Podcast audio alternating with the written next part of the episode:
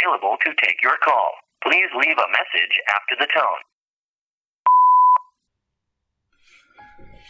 احمد جون سلام. موبایلت خاموشه. چند روزه. الانم تلفن خونه رو جواب نمیدی. باشه. من همینجا حرفمو میزنم. بهتره گوش بدی. اصلا راهی جز این نداری. پس گوش کن.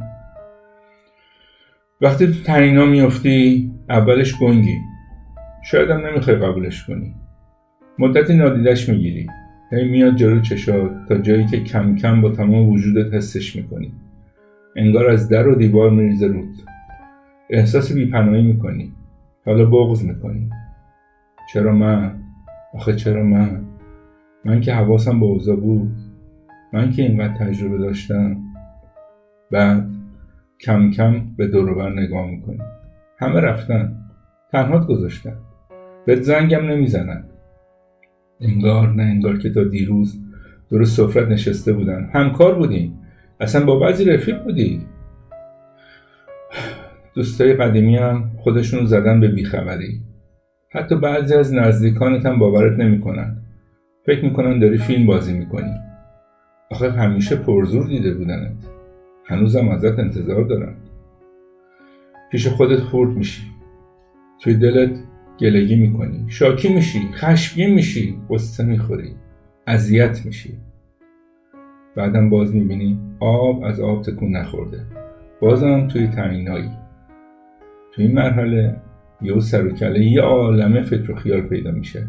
یه طیف وسیع از نوک قله امید تا ته دره ناامیدی. دیگه یه مدت این وسط حیرونی. ممکنه هر روز که به زور با لنگ زور از تو رخت خواب در میای خودتو تو آینه ببینی.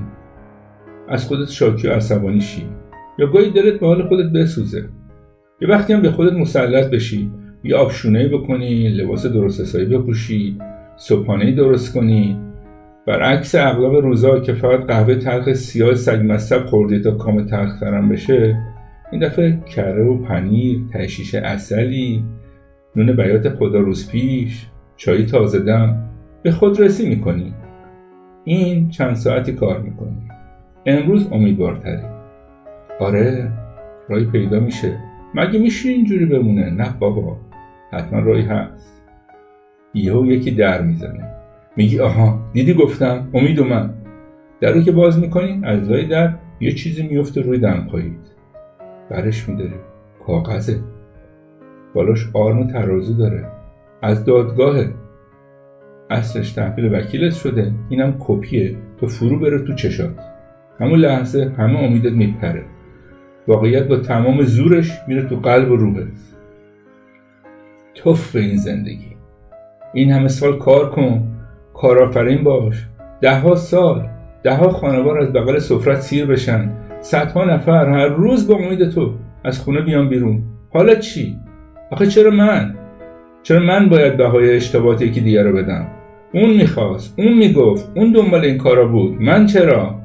من چرا جلوشو نگرفتم؟ من چرا امضا کردم؟ من چرا؟ این حال احوال کم و زیاد خوراک هر روزت میشه تا جایی که کم کم بی‌حس میشی. نه شاد میشی، نه غمگین، نه خوشحال، نه عصبانی. تو واقعیت به تفاهم میرسیم. تو با واقعیت ازدواج میکنی. دیگه هر لحظه هست. جزء توست. اصلا خود توست. دیگه باهاش کل نمیزنی. این مرحله پذیرشه. از حالا دیگه آروم میگیری. کرخ میشی. کمی بی خیال. ممکنه شعر بگی یا نقاشی بکشی. شاید مجسمه گلی بسازی. هنوزم تو تنهایی، ولی دیواراش به سفتی روز اول نیست.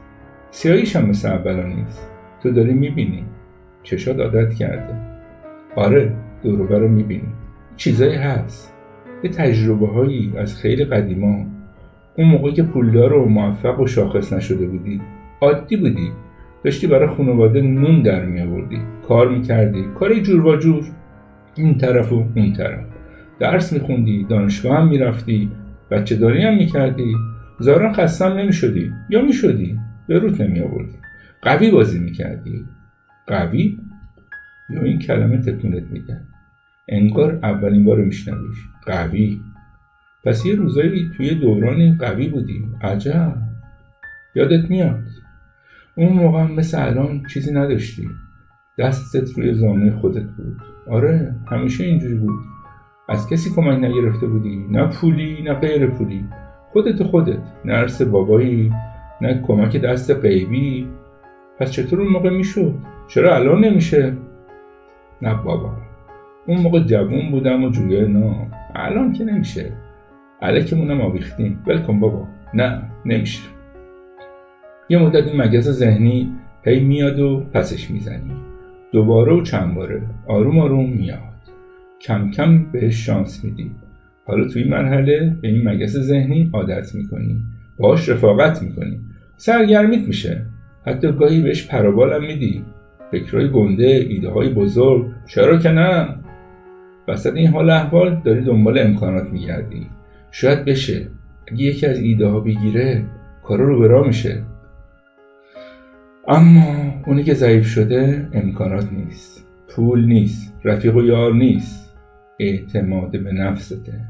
دیگه مثل قبل به خودت اعتماد نداری. اینو بپا، خیلی بپا. میشه همه چیو برگردون، پول، ثروت، امکانات، حتی اعتبار تو بازار برمیگرده.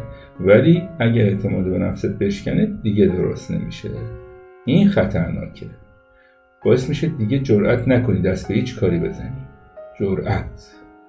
آره یادت میاد اون موقع 20 سال پیش اونی که بیشتر از همه چیز داشتی جرأت ریسک کردن بود. ولی الان چی؟ بانک همه چیز رو گرفته، بدهیت هم روز به روز، ماه به ماه، مرکب داره زیاد میشه. اصلا بانک آدم بدهکار رو دوست داره، بهره رو بهره میگیره. اون روزا که وضعیت خوب بود، رئیس بانک با سلام و صلوات میومد دیدنت، بعد لوح تقدیر و نشان مشتری نمونه می آورد. تو وام نمیخواستی، مرتب به پیشنهاد وام میلیاردی میداد. حالا تو وسوسه نشدی، شریکت که شد. توی برجام که اومد فکر کرد علی‌آباد قرار شهری بشه، رفت دنبال قرارداد میلیاردی. یهو به خودت اومدی دیدی برجام زده شدی.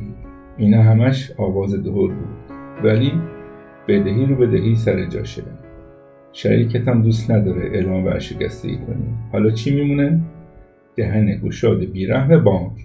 همه چیو میبلعه، خونه، دفتر، انبار، ماشین، خلاص همه چی. ولی تمامی نداره. همه اینا آدمو میترسونه، جرأت آدمو میشکنه. وقتی مدتی تو ترسات زندگی کنی دیگه ترسو میشی. احتیاط شرط عقله، ولی ترس دست و پاتو میبنده. الان باز مراقب باشی. وقتی قبول کردی که وضع اینه، حالا وقت تغییره. تو برای این شرایط ساخته نشدی. اصلا همه تلاشت تو تمام عمرت برای این بود که اینطوری نشه. پس پاشو به خودت بیا، به ارزش‌های ذاتی خودت نگاه کن، جرأت داشته باش، قدم بردار، کوتاه ولی قدم بردار. توی تمام ناتوانی بازم شدت سقوط دست خود آدمه. نمیخوام بیشتر از این خستت کنم، ولی مطمئن باش تنها چیزی که تغییر نمیکنه اصل تغییره. پس شرایط هم اینجوری نمیمونه. جرأت داشته باش، قوی باش. از اصل افتادی، از اصل که نیفتادی. من بهت ایمان دارم. اونی که نمیتونن ازت بگیرن، البته تا خودت نخواد، قدرت عقل و شعورته. روی خودت حساب کن و بس. جرأت داشته باش. اگه دوست داشتی بازم نخوته بخورم، به هم زنگ بزن. مراقب جانت باش. خیر پیش تا تماس بعدی.